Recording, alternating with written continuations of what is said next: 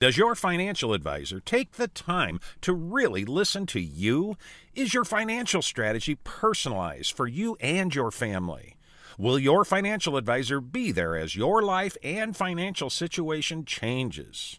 When you work with Edward Jones, they focus on what's important to you. You'll work together and use an established process to create a personalized financial strategy backed by the advice, tools, and resources to help you reach your goals. And they'll partner with you to help your strategy stay on track. Visit edwardjones.com or stop by the office of Todd Nash in Coralville, Jeff Rudolph, or Scott McGill in Iowa City, or Travis Whitmore in North Liberty. Edward Jones, Making Sense of Investing, member SIPC.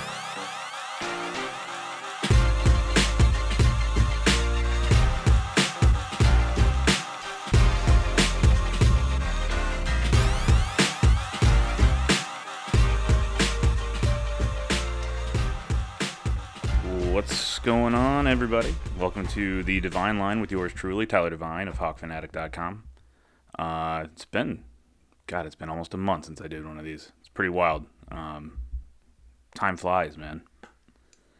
Uh, I got a pretty good one today. It was a fun conversation with former Iowa baseball pitcher uh, Jack Dreyer, who recently was signed by the Los Angeles Dodgers and is currently in uh, Arizona rehabbing from Tommy John surgery. Uh, I think Jack had, I think, another year of eligibility left, maybe two. Uh, I don't remember off the top of my head, and so he. What I'm saying is he could have come back to Iowa, but could never really stay healthy while he was here, and uh, you know, his goal is to become a professional pitcher, so that's what he's gonna go try and do. And uh, it was, you know, it was really fun. He he's a pretty interesting dude. He does Rubik's cube art, um, which if you don't know what that is, look it up. It's really cool, um, and it also looks really difficult.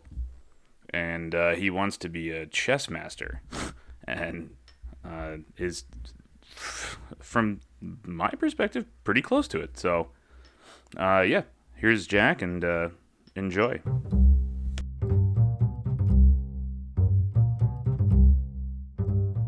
Okay, so you know, for anybody that's going to be listening to this that doesn't know, you just signed with the Dodgers organization. Um, can you kind of take me through how how that whole thing works, where you at right now, and and sort of what the near future looks like for you? Yeah. So uh, when I agreed to terms with them, they had me fly down to Glendale, Arizona, uh, which is where their spring training facility is, and I had to quarantine for five days and then test negative for COVID three times um, before I was able to do anything. Uh, but then once I was cleared of that, um, I moved into a hotel with a roommate, another, uh, he's a right handed pitcher. And then uh, we just go to the field every day and we're pretty much working out. And so the plan for me is to continue to rehab uh, my Tommy John surgery uh, for the rest of this fall and then throughout the winter also. So I, I pretty much plan on being down here until spring training starts. So uh, for the next eight months or so, I'll be down here just training and hanging out. So and then and then next season, where do you sort of expect to be? So uh, obviously, everybody's going to go to spring training, and then um, you'll get assigned to an affiliate somewhere. Um, ideally, I'll be, you know, with the low A or high A uh, affiliates, which would be in uh, the low A is in Rancho Cucamonga, uh, which is outside of LA, and then the high A team is in uh, Michigan. The only so, reason I know where Rancho Cucamonga is is because of the show Workaholics. Oh, are they? Is it based there? They, that's where they live. That's oh, okay. where that house is, I guess. Awesome. Um, what other? If it wasn't the Dodgers, who would it have been? What other teams were? Were you talking to anybody else? Uh, yeah, I had leading up to accepting with the Dodgers, I had offers from five different organizations um, the Red Sox, the Marlins, the Yankees, uh, the Cubs, and then the Dodgers were the fifth team. Um, how tough of a, of a decision was it for you to to sort of you know, say goodbye to Iowa, I guess. Yeah, obviously, you know, it was great being a Hawkeye and it was awesome playing uh, playing there. But you know, at the end of the day, it's my goal to become a Major League Baseball player, and so the path to get there is through pro ball. Um, and you know, I had my degree. I am, you know, mentally mature. Um, so I just felt that it was it was time to start my pro career um, and see where it goes. What's your degree in? I got a major in finance and a minor in philosophy, and then plan on going back to school uh, to go to law school. Oh, cool, cool. So when baseball's over, you want to do something in that in that field? Yes, uh, ideally, um, I would start working for my current agent. Um, I would work for him, but if not, then something in the sports area. Um, ideally, maybe maybe a trial lawyer eventually, but we'll see. That sound uh, trial lawyers sound intense, man. That sounds like extreme time. Yeah, yeah. Um, so I was told about something you do art with Rubik's cubes. Yes, that's right. How did uh how did that come about? Because it's really cool. Uh, thank you. Yeah, so it started. Uh, I first learned how to solve a Rubik's cube when I was a sophomore in high school. Um, was very slow at it. Took me, you know, ten plus minutes to do it. Um, and then I watched some YouTube videos and slowly got faster and started uh, investing in some better cubes and you know learning new methods. And so I got my time, my average to about 20 seconds um, for solving one. And then uh, one day I was with my little brother. We were at like a Goodwill, and they were selling cheap Rubik's cubes for 25 cents each.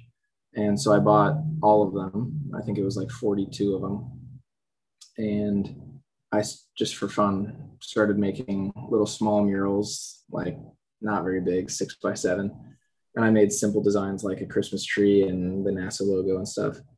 Um, and then a few months later, I kind of got tired of it and I was like, I can do so much better. So I just I reached out to a few of the cubing websites that I knew of um, and they gave me some good bulk prices, and I bought 720 of them, and started making six foot by four foot murals. Uh, is there a do you have a favorite one, or one that one that maybe uh, was the most challenging that you're proud of? Hmm. Um, most challenging, I would say. Um, I recently, over the Fourth of July weekend, I built uh, Josh Turner. He's a country singer. Um, I made his face, but I also did it live in front of people. And so that was a new experience for me, you know, having to stress over having a deadline and then talking to people and messing around with little kids and stuff. Um, so that one definitely was the most stressful that I've done so far.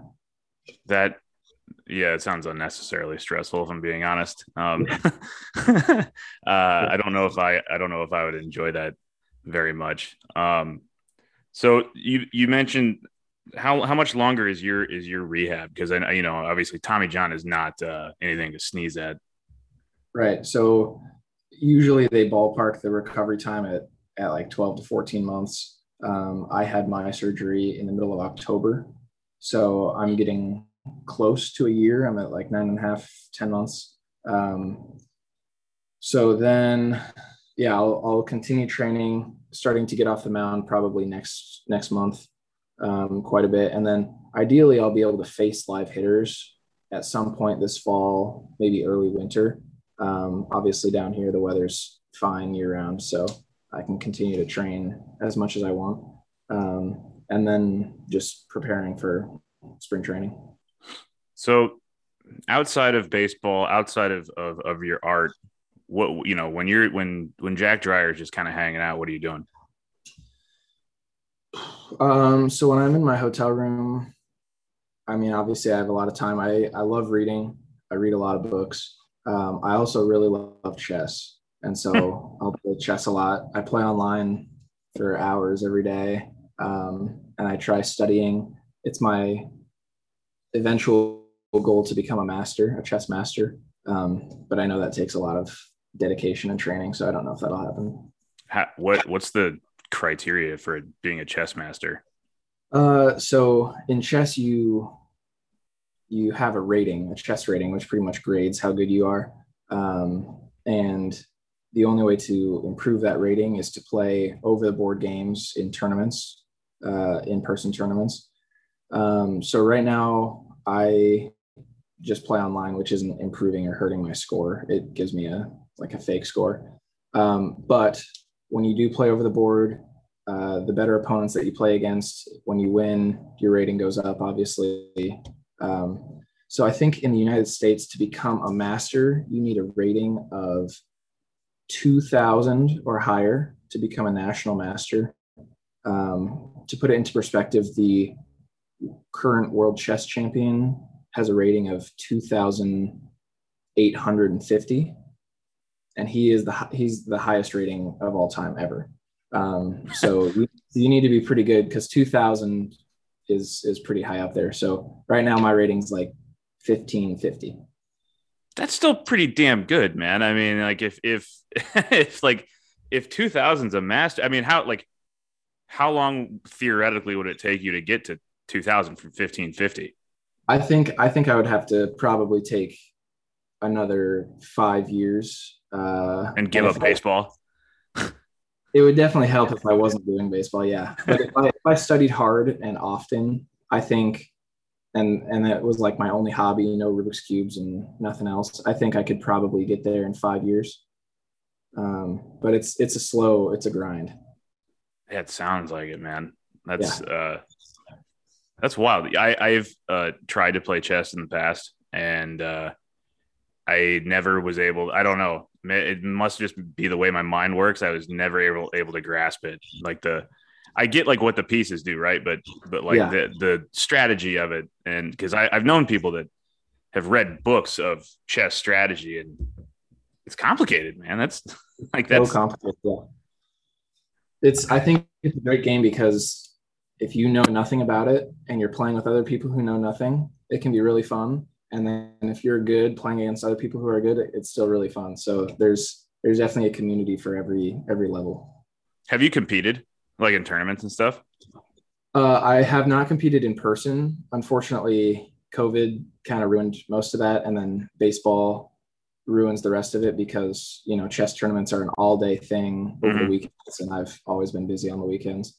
Um, but I have done, you know, just like chess tournaments online here and there, um, which is it's still fun. But I'm excited to do an over the board tournament sometime. Uh, so when when did you start playing baseball? When did when did you kind of, or I guess when did you start? When did you kind of figure out, eh, this is kind of what I want to do?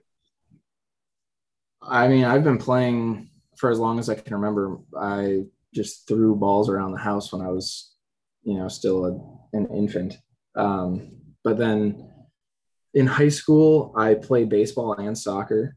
Um, and I think I played soccer through my junior year.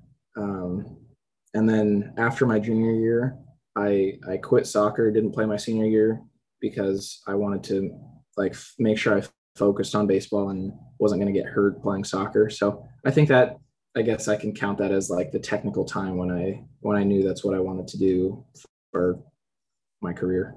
Could you have played college soccer if you wanted to? Uh, I could have, but not quite to the level that I was able to play baseball. Um, it probably would have been a little bit smaller of a college. Uh, what position did you play? Uh, depending on our on our setup, I was either like left mid or striker. Um, our team was really really good, and so uh, you know I kind of just filled in the gaps because we had some really really good players. Do you have a favorite uh, soccer team that you follow currently? Uh, not really. To be honest, I don't watch soccer at all. I love playing it, but I really don't know much about it off when I'm not playing. That's that's pretty funny, actually. um. Well, what about what about when you like baseball players that you looked up to when you were growing up? Did you have a team or or certain players that you like to watch or sort of maybe modeled your your game after? Um, I mean, this is another instance where I never had a favorite baseball team. Um, you know, in Iowa, they don't, there are no major league teams of any sport. Um, so, yeah, I didn't really grow up with any teams. My dad played uh, in the big leagues for a few years. So, I guess growing up, I modeled him. He was right handed and I was left handed. So, we could, we could like face each other and, and mirror each other. Um, but other than that, I've, I've never really had a favorite player. Um, I've always kind of told people like in my head, as soon as you dub somebody to be your favorite player, then you can no longer eventually become like get to the level that they are because you're always viewing them as like like the best. Um so to not have a favorite player like i see myself as being able to compete with anyone who's playing in the majors right now it sounds like your uh, philosophy background talking there maybe maybe a little bit uh, how does how does that help while while pitching do you sort of implement uh uh, did I say psychology or philosophy? Philosophy. Uh, how do you how do you do you implement any any of that stuff while to your to your baseball? Um, in game, probably not so much, but definitely outside. At least at Iowa for sure. Um, I love getting into debates about anything, um, and so you know there were a lot of differing viewpoints on a whole number of things with my teammates at the University of Iowa. So we would, we, I would just try and bring stuff up and we debate about it and we would, you know, get heated sometimes. And I just love debate so much because it brings out other viewpoints. And then sometimes you can just get to the point where you're like, I, I was wrong about this and I didn't because I was just ignorant. And now I'm not ignorant. So I can agree with your side. Whereas previously I didn't agree. Um, so that was probably the highlight of my of my year this year when I was in the locker room. We would always be arguing about something. Uh, who who would you who are you debating with the most? The most, uh, I would say that Brett McCleary and Michael Seegers. We probably we probably debated the most. We were uh, on opposite ends of the spectrum in a lot of cases. And that's kind of the beauty of sports, though. You know, um, that's that's interesting. I I I that's the first time I've ever heard uh, like a college athlete say that they didn't have a favorite team growing up either. No, I never have in any sport. Um, when did you become interested in philosophy? Um, that's another good question. Um, so my mom um, was in where she worked. She worked for Pioneer for a long time. And then when I was in middle school, she her work paid for her to go back to law school. And so she was in law school as I was growing up. Um, and I think a little bit of that rubbed off on me. Um, just like the heavy reading and the argumentative, you know, type that that the law brings out. Um, and so I think that kind of started it, and that's one of the main reasons why I want to go to law school. Um, but then further with philosophy, um, I think that especially in today's world, too many people are they hear somebody say one thing and then they just completely disassociate with them because they disagree with it, um, or they ride for them when they don't know anything else about that person. And so I like the idea of having so many viewpoints on so many things that you can pick and choose things that you agree and disagree with people on. Um, and you don't have to be stuck stuck to them with everything that they decide to do. Um, so philosophy just makes a lot of sense. And I don't know. I just I just absolutely love it.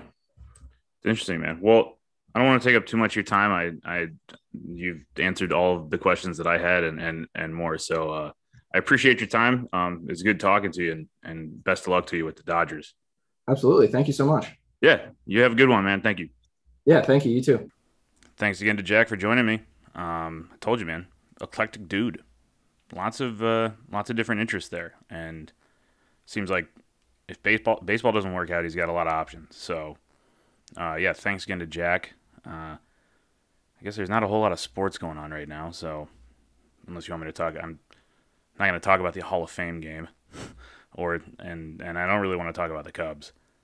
Uh, not that there's a whole lot to talk about anymore, but um, the Olympics were fun. I didn't watch a ton of them.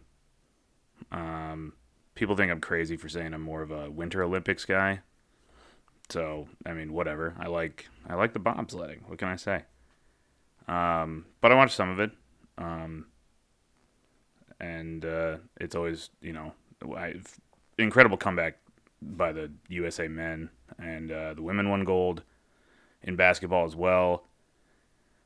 Um, I think they won gold in beach and indoor volleyball, women's beach and indoor indoor volleyball, um, which deserves more more um, focus and attention. Certainly, um, it's a great sport. So, you know that was fun, and uh, we'll have Iowa Football Media Day coming up this Friday. So I'm sure we will hear the answer. Well, we haven't seen a whole lot yet, about 50 times. Um, but you know, it's always it's it's it's good um, because you know media day sort of signals that football's back.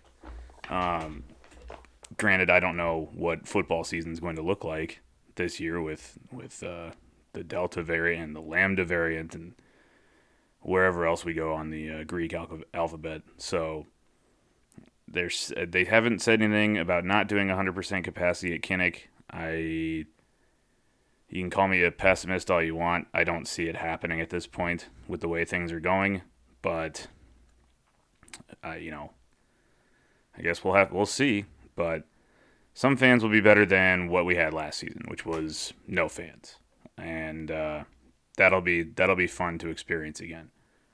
So, yeah, I think uh, that'll do it for me.